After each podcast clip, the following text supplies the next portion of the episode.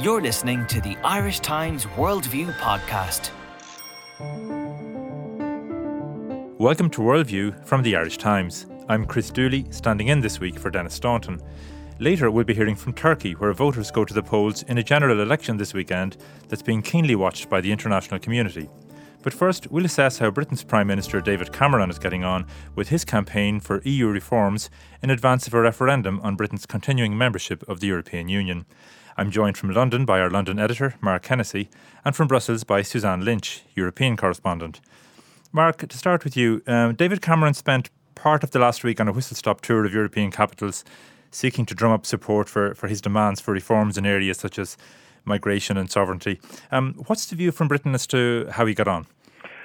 Well, it's probably a little over optimistic. Uh, they've certainly taken great heart from comments made by Angela Merkel that treaty change is not an impossibility if she was translated properly. Now, that has given people uh, c- considerable hope here. However, uh, all of the other mood music that is coming from people close to Merkel, a few of whom we've spoken to in the last week, is indicating that a treaty change is very, very unlikely. And if it were to happen, it is uh, going to be very much delayed beyond the 2017 calendar that Cameron has, has laid down. So on that basis, it would seem that there may be some possibility that they could agree to offering the British some opt-outs perhaps at a later point, which would then be written into the next treaty whenever that would uh, be the case. Now, the problem for that, obviously, with, with, for Cameron, is that he would be going to the British people to try and sell a referendum on the basis of a promise that has not yet been cashed.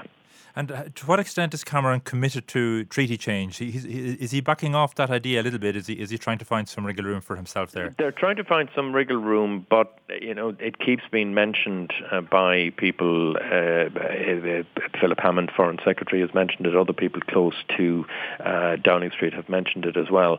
And they say that the formal legal advice that they've received is that some of the changes that they're looking for, particularly changes to in-work tax credit benefits, would require uh, treaty change because the problem with that is that it would mean that a British worker would be treated differently and better to an Eastern European worker who would be working alongside each other in the same factory, perhaps in the east of England or in many other places.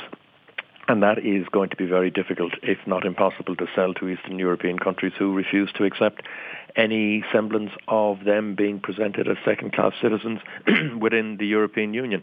And it largely explained the choreography of the visit that we saw last week. He had intended going to Copenhagen but had to cancel plans because an election was called there. He went to Amsterdam. Those two visits were to try and drive home the message that there are other people in the European Union who are looking for reforms, that Britain is not on its own. He obviously went to Paris and Berlin, being the motors of the European Union, and you can't get anything done unless you get uh, one or both uh, on side. And then went to Poland to try and soothe the um, uh, ruffled feathers that exist there over the way in which Eastern European workers are constantly presented in uh, the British debate. Now, he's going to have to do a lot more of this. Um, obviously, we have the summit in Brussels at the end of the month it's unlikely to see a full and final presentation of British demands. It's it is largely going to be yet another chapter in the early uh, choreography that is going to be going on for quite some time. The British have, it would seem, backed away a little from talk of trying to do a referendum next year. Uh, they were told in no uncertain terms by people in Berlin and elsewhere that that timetable was uh, unrealistic. There was a very loose idea that perhaps they could have tied it in with the elections that take place next May in Northern Ireland and in Wales and Scotland, and also the London mayoralty election. Uh, that would have had the added benefit for number 10 that it would have attracted out uh, parts of the United Kingdom who are seen as being most pro-EU because Cameron is still in the position where he is having a referendum he didn't want and uh, was forced into having solely to deal with internal politics within the Conservative Party rather than within Britain itself. And uh, he is now in a situation where he has to try and get that referendum passed. Now, you mentioned uh, the summit at the end of the month. Uh, uh that's when we expect to hear in more detail exactly what reforms Cameron yeah, you'll hear in more detail, but I doubt very much if it will be a full and final presentation on the part of the British, particularly if we are talking about uh, negotiations going into next year and perhaps even longer than that into early in 2017. Now, uh, all of that starts getting very complicated. It gets tied in with the French presidential elections in April of 17. It gets tied in with the October uh, federal elections uh, in that year in Germany. Um, so there are complications coming all over the shop. And the one problem that you have, particularly with the British debate, is that it is so insular. They see all of the issues through the London prism, and they constantly fail to take account of the difficulties that the very opening of talks creates for member states elsewhere. Mm. And um, but in, in the meantime, while we're waiting for the, as you say, even at the summit, we may still not be we may still not have entire clarity as to what exactly Britain is demanding. But um, from what we know now, what are the key issues and what are the, the red line issues um, that we, well, we, that, we know that, at the that's moment? an interesting question because everybody has a slightly different interpretation of what it exactly is. Uh, what is agreed is that they want changes to welfare benefits uh, that would be written into to European law. So basically, you cannot, you can come to, you can work anywhere in the European Union, but you won't be able to work uh, or won't be able to claim uh, benefits anywhere in the Union. Now, the British position is particularly complicated because their welfare system is based on, uh, it's a non-contributory system for the large part.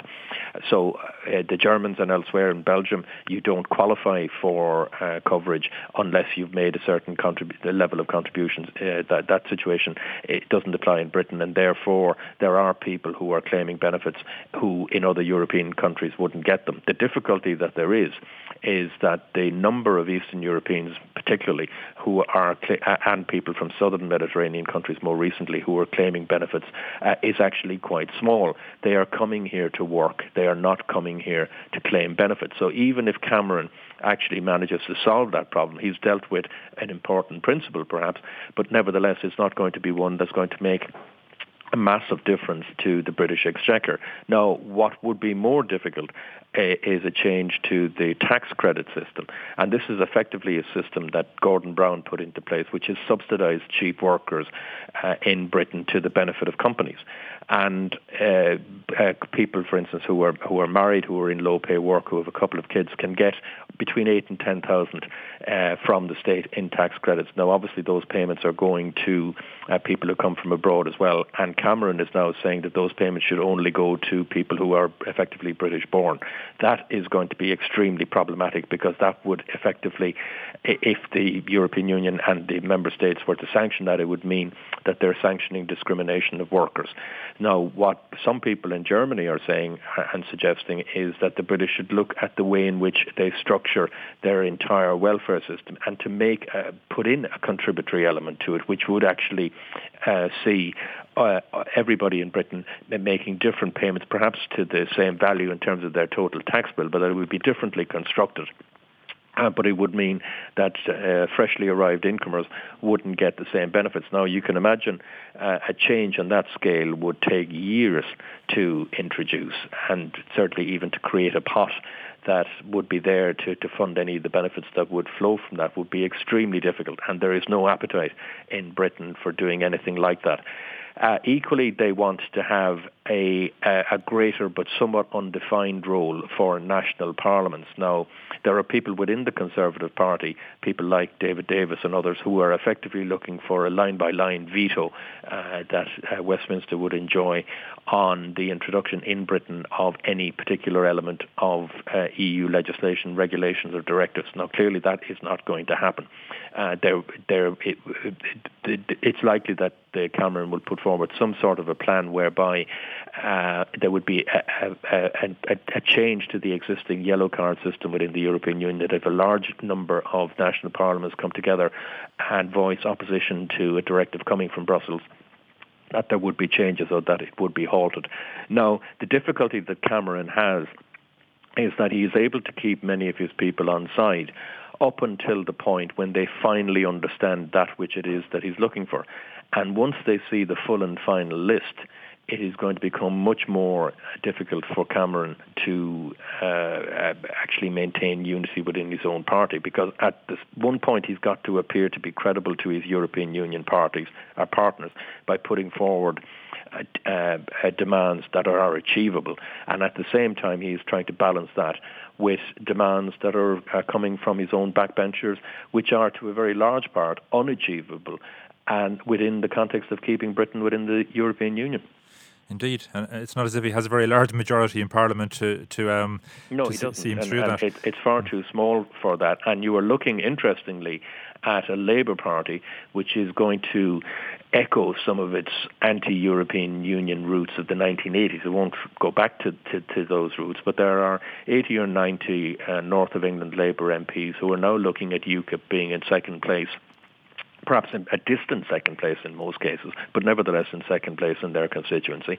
And they will have certain fears that the UKIP, uh, if it can finally get its act together and actually start to, to operate in a coherent way, that uh, that it could become the voice of anti-European Union uh, opinion within uh, the United Kingdom in the years to come, and particularly within the t- for the 2020 election, because it is unrealistic for people to say outside of Britain that uh, that everybody here should be happy about the level of immigration that's coming in. There is absolutely no doubt that there is a, suppression of wages taking place because of the number of immigrants who are coming in. Now, to a very large extent, that is a problem of the failure, uh, an illustration of the failure of the British system to regulate itself in terms of imposing um, uh, minimum wage laws and working conditions and all of the other things that are, are necessary to keep a society together coherently. Uh, uh, they fail to do that. They allow for exploitation to take place. And then you see people in uh, poorer parts of the country who know that their wages have been reduced because of the level of migration that have taken place within those communities. Now, the difficulty that is, uh, particularly during the labour years, is that those people were told that they were wrong when they claimed that that was happening. And that made people angry because they were being told things were wrong when they knew them to be right. And you, that, that has built up a well of resentment, and it is there to uh, to be mined. Now, there is a belief that if there was a, a, European Union referendum right now, that it would be passed. Uh, there is no guarantee that uh, such will happen if um, uh, with a, a, deal that comes forward in two years' time or perhaps less. Okay. There is a, there is no doubt that there is a very large uh, feeling in Britain against uh, immigration, and that is there to be tapped by somebody. Now, they're going to be told by a lot of people in business that uh, the European Union is good for Britain and all of the rest of it, and there'll be lots of facts and figures. But we've seen again and again and again with this sort of anti-politics mood that is across Britain that you deal with that at your peril. Okay. Well, um, I'll bring in Suzanne Lynch in Brussels here on this. Um, Suzanne, h- how far do you think other EU leaders are prepared to go to meet Britain halfway uh, uh, on this, and where will where will Cameron find support, and where will he meet most resistance? And well, firstly, I think it's important to say that there definitely has been a change since the Conservative Party's decisive victory last month in the election. I mean, there was a sense in Brussels um, since David Cameron's Bloomberg speech of January 2013 that, that people here were, were slightly in denial about the threat of a British referendum and, and kept saying, you know, we're not talking about this until we until we get specifics. But the the election of a Conservative majority government uh, has changed that, and now people in Brussels are really taking this seriously. There is now definitely going to be a referendum, and it may happen as early as, as late next year, as Mark was saying there. Um, so in that sense, um, there is a bit of a honeymoon period uh, at the moment. Um, Cameron definitely got a better reception than some had expected over the last couple of weeks. He began his uh, diplomatic offensive, if you like, in Riga just over a week ago, where he met um, some leaders on the fringes of, of that summit, and then um, went to various different European capitals. Um, but I do think, as Mark was saying, when, when things get down to the detail, when it gets down to the list and the nitty gritty, well, then we can see that things will get a bit more complex. Um, but in saying that, I think ultimately um, the EU, it's a bit like what's happening with Greece. Um, the idea of a, Grexit is still something that people are trying desperately to avoid. And similarly, it will be with a Brexit. That I think we're going to see European leaders. I mean, Europe is the place of compromise. Um, what Cameron's challenge will be to show that this isn't concession, that compromise can happen um, without making too many concessions. But I think European leaders will ultimately come together to try and offer Britain something that it feels it can sell to its voters, and then it'll be up to Cameron, as Mark's explaining there, to try and win over the internal divisions and the internal dissenters within his own party to, to be able to sell that to the British public. I think there is a recognition, is there, within the European Union that Britain does bring something different to the table. Um, you know, it's um, even among the different systems that they have in, in Germany and France, where maybe there's more. Um, certainly in France, mm. the state plays a bigger role in, in the economy yeah. and its society and so on. But there's a recognition that that uh, uh, Britain, with its emphasis on on um, economic liberalisation, less regulation, yeah. and so on, that it, it does bring something that's necessary and different. Is is that still the case? Yeah, I mean, Britain is still a very very big country in terms of population, in terms of, of power in the European Union. Um, one of the things that it still has played a huge role in is foreign policy. Now, I mean, a lot of comment there has been a lot of commentary that Cameron was not involved in the most recent talks with uh, the Russian President Vladimir Putin that was chaired by uh, Merkel and Hollande. But at the same time, Britain, along with France, is, is one of only two members of the UN Security Council, nuclear power, etc. So it is a very very strong foreign policy presence. And in the European Union, where Germany really is, you know, the biggest country, the most important country in terms of economic affairs, Germany, for obvious historic reasons, is reluctant to play that leadership role when it comes to foreign policy. So there is a, a feeling that Britain has a lot to offer in that regard. And then secondly, as you say, in, econo- in terms of economics and in terms of uh, of its political economics, if you like, yes, Britain is seen rightly so that it's much more free trade um, than a lot of uh, European countries. We can see that at the moment in debates about the EU-US trade agreement, for example. Um, that is v- very unpopular um, among the public in, in countries like Germany, Austria and France. But Britain is sees trade as one of the, the advantages of the European Union. It's pushing strongly for the EU-US trade deal, as is Ireland. So Ireland would see itself aligned with Britain on a lot of these issues about uh, liberal, you know, liberal trade uh, systems, single market, digital single market, that kind of thing. So we would see alliances between countries like Britain, Ireland, uh, Denmark, the Netherlands, with those kind of things. So, you know, Britain will get some support from, from countries on, on so, some of those issues. Um, but I think uh, what's important to, to remember is that here in Brussels, every day, diplomats from every country, including from Britain, are working on EU legislation and, and they sit around the table with their peers and, and try and secure things for their country that's going to benefit their country. So I think Cameron's challenge will be to show that arguably changes that Britain may have and other countries may have got anyway to certain EU legislation is a, is a win for Britain, is a kind of a new way of renegotiating for Britain. For example, the European Commission is now bringing in laws anyway about reducing red tape and bureaucracy. Now, they're going to see those finalised by the end of this year. But that obviously dovetails with what Cameron is calling for with the European Union. So what we may see is a kind of repackaging, if you like, of you know a British win or British demands as, as proof that Cameron has got changes, when actually the European Commission arguably was going that direction anyway, if you like. So that might be something to watch out for in the next few months. Okay, and as Mark mentioned there, um, Angela Merkel perhaps surprised people by saying by not ruling out treaty change mm. um, after her meeting with uh, Cameron on, on uh, last Friday. Um, um, but would you'd agree with Mark's assessment? Would you? Is it fair to say that, that there is very little appetite across the EU for treaty change? Yeah, absolutely. I think this is Merkel again being you know the constant politician, uh, keeping all options open, etc. But no, they're they're very very. I mean, treaty change is, is, not going to happen. I mean, the Lisbon Treaty was the last big uh, treaty change in Europe. We remember that well in Ireland, and there was a sense that this is going to be the last treaty change for generations, really. Now, the, the British had expected that the way the Eurozone was going and the greater integration within the Euro area, that that would have needed treaty change. But it now looks like that's not going to happen. That you know Europe is still going to move through move towards further integration of the euro area and Euro economic governance without the need for treaty change. So that that is not going to open up, up the possibility in the next few years. So I think, yeah, as Mark says, I don't think treaty change is an option. And Philip Hammond, the Foreign Secretary, who'd be regarded as quite a Eurosceptic, has again said, well, you know, treaty change, that Britain still favours treaty change. But I mean, at this stage, we can only see that as a negotiation tactic because I think everyone here in Brussels realises that, you know, treaty change is really not on the agenda at the moment. And if it's not an option, then is is it possible still to deliver some of the demand, Cameron's demands? For, for example, mm. um, um, can can you change the, the, the, rules regarding welfare payments to EU citizens from other countries without treaty change? Yeah, there's a couple of things here. It looks like um, the only possibility would be uh, some kind of intergovernmental agreement, which is a kind of another legal document that's kind of attached to the treaties. Or, as Mark explained there, that there would be a provision that Britain would be allowed to kind of retroactively get treaty change when the next EU treaty negotiations open up. Uh, in terms of migration benefits, it's going to be the trickiest issue. But the, the, the, message here from, from most people in Brussels is that actually the problem is with Britain's own welfare system and the way it's set up. The idea that it's non-contributory, etc. And that, you know, it really is within British laws and how Britain applies its you know access to benefits for migrants that's where the changes are going to lie.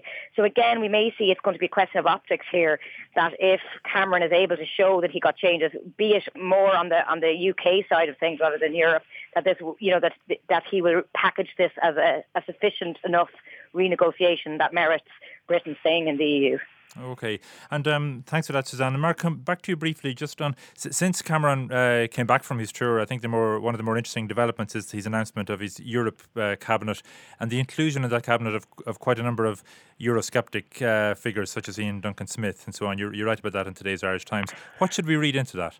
Well, uh, we're going to have to wait and see how that plays out because you can read that two ways. One, he's brought his Eurosceptics on board so that he can tie them into um, the preparation for a referendum and for the eventual uh, outcome. Or you can argue that it's a, a, a, reflection of his own weakness in some ways. Now, his, he, the problem he's going to have, first of all, is with his own party because so many of the people in his party believe he's going to ask for far more than it looks like he's going to ask. And once they realise that even the opening demands are, are, are fall short, that creates a problem of discipline within the ranks. Now he's he's currently at the height of his powers. He came back with a majority that nobody believed, including himself, that he could win.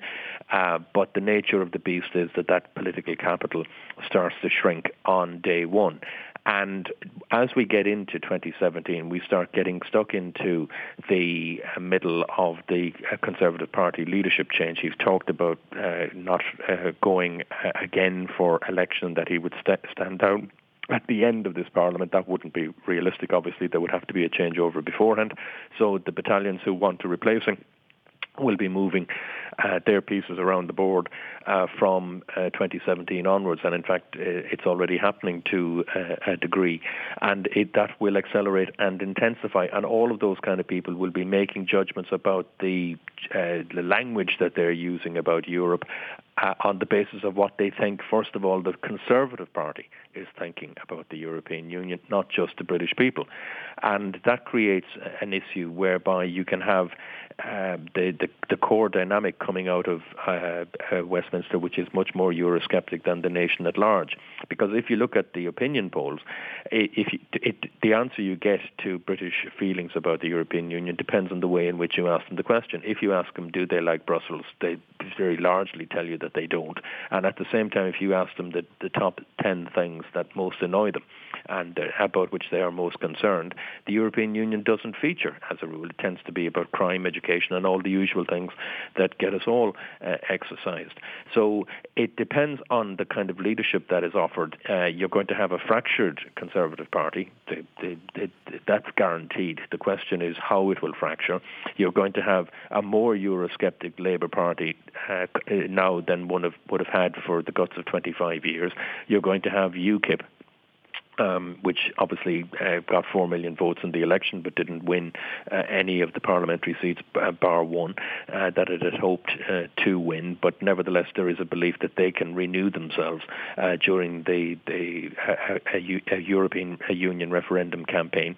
And all of those kind of things create, at least within England, um, the possibility that at least there is a very serious fight to be fought. Now, the, the mood in Scotland and Wales is somewhat different. Uh, the Welsh are, are definitely pro-European and pro-continuing. Uh, in Scotland, the SNP has largely convinced itself that Scots are, are more pro-European, even though the actual figures show that they, they, they vary very little uh, from um, English public opinion. But what Scots will react to is the idea that they could be taken out of the European Union by uh, the will of the English. And given the increasingly fractured constitutional debate that we're having here, that in itself will become an important factor over the next two years. Okay. And finally, Mark, while we're discussing British politics, I think it would be remiss of us not to mention Charles Kennedy, um, who's died suddenly at the age of 55. Uh, genuinely respected and, and much loved man. Yes, there aren't many that you would use the the word loved about, uh, but Charlie was, and uh, that even from people who were angry with him uh, ten times a week, because there were many things about which uh, one could be angry uh, with Charlie Kennedy about, particularly if one worked for him during the time when he was party leader, and with all of the, the well-known problems that he had uh, with alcohol and, and all of the frustrations that that would have caused the, the people around him. But at the same time, um, in talking to people within Westminster this morning, there is genuine grief uh, on the part of so so many people. He was a very decent and kind human being, and the way and the manner of his departure is is horrifying beyond words. Indeed, um, Mark Hennessy in London. Uh, we'll, we'll leave it there. Thank you for that, and Suzanne Lynch in Brussels. Thank you. You're listening to the Irish Times. And now to Turkey where the ruling Justice and Development, or AK party, is expected to win its fourth consecutive general election when voters go to the polls there on Sunday. I'm joined by Stephen Starr, our correspondent in Istanbul. Stephen, the AK party and its its dominant figure, uh, Turkey's President Tayyip Erdogan, are, are, a spectacular success story by any standard. If elections are any guide, uh, they must be doing an awful lot right. They have been, or at least they had been until about uh, two years or so ago. Um, there's been a number of factors, I think, that have changed their fortunes quite considerably. But uh, looking to the election on Sunday, at least, if we can start with that, it's about one man uh, with one objective. It's about the President Tayyip Erdogan, who is in fact not a member of the AK party, but because as president, he is not allowed to be involved in, in politics, legally speaking. What he wants to do is to change uh, Turkey's constitution into a presidential system, which would give him executive executive powers. Uh, the reason the AK party has been so successful at election time for the last, pretty much the last 12 years, is for two main reasons. Number one, they turned around the economy to such an extent that the country is unrecognizable as uh, compared to the, the 1990s. Uh, the second point is that the rhetoric used by Erdogan and the AK party more broadly uh, resonates with the majority of, of Turks in around the country, who are generally speaking moderately conservative, moderately Islamic in outlook. Now, a couple of things have combined to change that over the last couple of years. Number one, the economy has slowed down, not entirely uh, the fault of, of, the AK party itself. It's also a result of international uh, trends uh, among emerging economies. The second point is that there has been uh, certainly an understanding that the uh, AK party's uh, political activities are, are more authoritarian. So we had a year and a half ago uh, bouts of uh, corruption allegations that involved Erdogan and his son. last year, last January last year, there was also an issue around three trucks loaded with weapons heading in the direction of the Syrian border um, that was thought to uh, have been uh, belonged to Turkey's intelligence services. So this and this the second issue was resurfaced just over the last week when a local newspaper published uh, video images of these three trucks. Uh, in response, Erdogan, who again uh, we have to say shouldn't be part of the election issue at all, although he has been speaking publicly in support of the AK party over the last couple of weeks, uh, has uh, launched a lawsuit against the uh, editor-in-chief of, of, the newspaper. So in general, people are seeing this rhetoric and these activities by the AK party as, be, as becoming less democratic, and uh, that combined with the economic downturn, we can call it recession even, as in from last month, are uh, bringing a new threat or a new challenge at least to the uh, the AK party's or Okay, and now I think, notwithstanding the um, decline in the in the in economic performance, the the party will certainly still be the biggest party um, in Sunday's election. But what kind of result does it need to facilitate um, this drive by Erdogan to, um, if you like, ch- change the um, the constitutional uh, nature of, of Turkish politics and, and and acquire more powers for himself as president? Yeah, so they're currently on 312 seats in the Turkish parliament what they need to get in order to uh, put through a referendum to change the constitution is 330 seats. Uh, there's a key issue here as well, which has been the rise of the Kurdish uh, HDP party. Um, being Kurdish, it resonates a lot with the conservative, we can say conservative, uh, rural residents of, of Turkey. uh, which had, at least until very recently, backed the AK party at, at election time. So if that uh, uh, element of Turkish society were to side with uh, the HDP, it would take away from the AK party, which would mean, in fact, they could lose some seats, up to 40 seats, they believe. If, but that's if the Can get into parliament in the first place.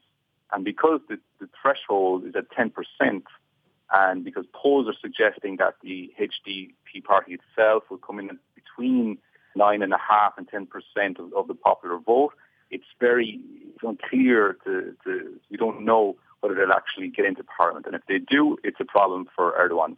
Uh, if not, it's unlikely, I think, that they'll get to 330, which would uh, um, see for, which would initiate, or at least give, give them the chance to uh, have a referendum on changing the constitution. So there's a lot of different uh, elements at play here.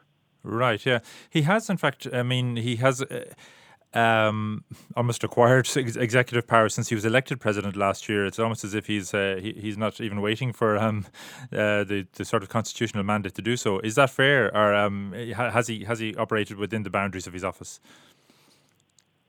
I mean, legally speaking, he can't do very much. It's, it's still a ceremonial post, the president of the of the Turkish Republic. But of course, when he speaks, people listen. Having been the the figurehead of Turkish politics and of the AK party for the last 12 years or so. So when he speaks, he's not allowed to speak uh, on the campaign trail. But of course, he does attend uh, public events, opening of various institutions and uh, whatnot around the country. Uh, and when he speaks there, he speaks about politics and he speaks about why people should support the AK party. Um, also, recently, he was in Germany uh, talking about how why uh, Turks there should Turkish citizens there should vote for the AK party. So it's he's certainly encroaching, or he's certainly stepping over the line of what his post allows him to do. Um, but of course, his ultimate goal is to is to change the constitution when he can uh, by himself change laws and, do pretty much and run rules essentially over over Turkish politics um, as he does. And what would the likely consequences be if the party gets the this sort of super majority it needs in Parliament, um, then to push through the constitutional reforms to give him more powers as president? Are are we inevitably then looking at an even more um, authoritarian and sort of autocratic, you know, Turkey than, than we have now if Erdogan succeeds in getting these powers? Yeah, you're looking at a lot of a lot of, of new changes in, in Turkey at that stage. There would be uh, international investors, I imagine, would flee from, from Turkey if that were to be the case. Uh, journalists would would face more repression. The Kurdish peace process, which is which began two years ago but it stalled uh, about six or eight months ago, uh, would would probably fall apart uh, most likely.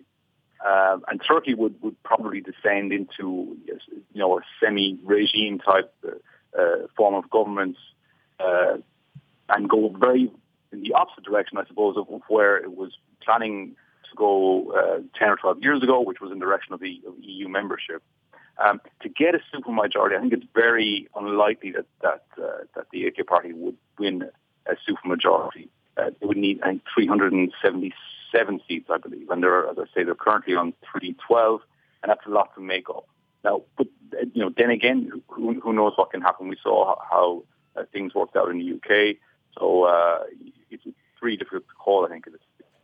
And, and what about in particular media freedom there, Stephen? Um, as Erdogan acquires more more power, I think um, uh, there are increasing concerns about uh, media and journalistic freedom. Is that right? Yeah. So, so my colleagues here would be most concerned about if they write something in a newspaper or if they say something on television uh, that that uh, goes against uh, the AK party and even Erdogan himself their line of thinking that they will be sued, uh, that there will be lawsuits brought against them. There are hundreds of lawsuits brought by the AK, by AK party uh, individuals and also by the president himself uh, against journalists and against various other members of society who, who, oppose or at least disagree with what the, the AK party is saying. So this is the, you know, before a journalist uh, sits down to write a report, to do a news broadcast, they're thinking about the consequences of what they're going to say because because they know that it's it's pretty much guaranteed that if they say something uh, that's openly opposed to uh, the, the, the president, that they'll be served with a lawsuit at some stage in the future. And uh, for, you know, and most recently, as I say, this um, local newspaper that, that uh, broadcasted images of these uh, three trucks bound for Syria, or at least in the direction of Syria, loaded with weapons, uh, is that uh, the the editor in chief of that newspaper is being charged, or at least he's being called a spy by Erdogan in public, and that uh, the rhetoric and the talk coming from Erdogan is that he is uh, uh, opera, doing uh, acting kind of, I suppose, in support of terrorist activities. So when you when you start on that line of calling uh, journalists spies and uh, potentially uh, terrorists, it's a very slippery slope indeed. I think. And how much concern is there within Turkey, Stephen, about these developments? Is it having any impact on his support? Um, is his own support base really?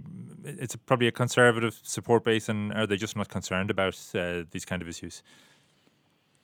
I think that the, the, the main, the essential uh, result of, of all these changes and, and, the, and this uh, uh, divisive talk by the AK party is is that Turkey itself as a society is becoming much more divided and, and, and divisive. His core support, he may have lost a small, very small percentage of uh, of support um, because of his the way he speaks and how kind of uh, uh, undemocratic he, he speaks, I guess we could say and also because the economy is slipping down as, as well. The, uh, he's losing a, we can say, as I say, a small percentage uh, of, of, the, of the base kind of section of society that would have voted for him in past, or voted for the AK party in, in past elections. Uh, but it's still a very, very strong uh, political party. It's it's a very, very savvy political machine. There was a, a rally here in Istanbul last Sunday, and was hundreds of thousands of people in attendance. So those people who, and, and I mean, this is in a large cosmopolitan city such as Istanbul. Then you talk about all the, the smaller cities of a million plus population in central Turkey, which will, people there will vote for Erdogan no matter what he says. Um, so, I mean, generally, I think you can say that he would lose, he's been, because of his actions and also because of the economic situation, he would lose a small section of support. But the overall uh, consequence, I think, is that Turkey itself is becoming a much more divided society, and that is a long-term concern, I think, for, for many people. Okay, so Stephen, just to recap then on on Sunday's election, the, the key thing maybe then to watch out for is the performance of the, the Kurdish supporting HDP party and whether they succeed in getting over the 10% threshold to get seats in Parliament or not. That's really going to be uh, critical, isn't it, to the overall outcome? Exactly right. And it's, it's really 50-50 to say whether they will get in or not. And you know, the HDP really is the the, uh, the kingmaker uh, and really will decide the direction uh, of Turkish politics for the next four years at least, um, if it gets into into parliament. If and oh, even you can say if, if it doesn't, because if it doesn't, uh, it will uh, certainly assist the AK party in, in heading down the road of, of holding a, a referendum on uh, the on changing uh, Turkey's constitution to become a presidential system. So really, all eyes should be on the performance of uh, the HDP on Sunday. Okay, well, we'll, be, we'll all be watching on Sunday. And Stephen Starr, thank you for that analysis. That's it from this week's edition of Worldview. From producer Sinead O'Shea, sound engineer Gary White, and me, Chris Dooley, thank you for listening. Goodbye.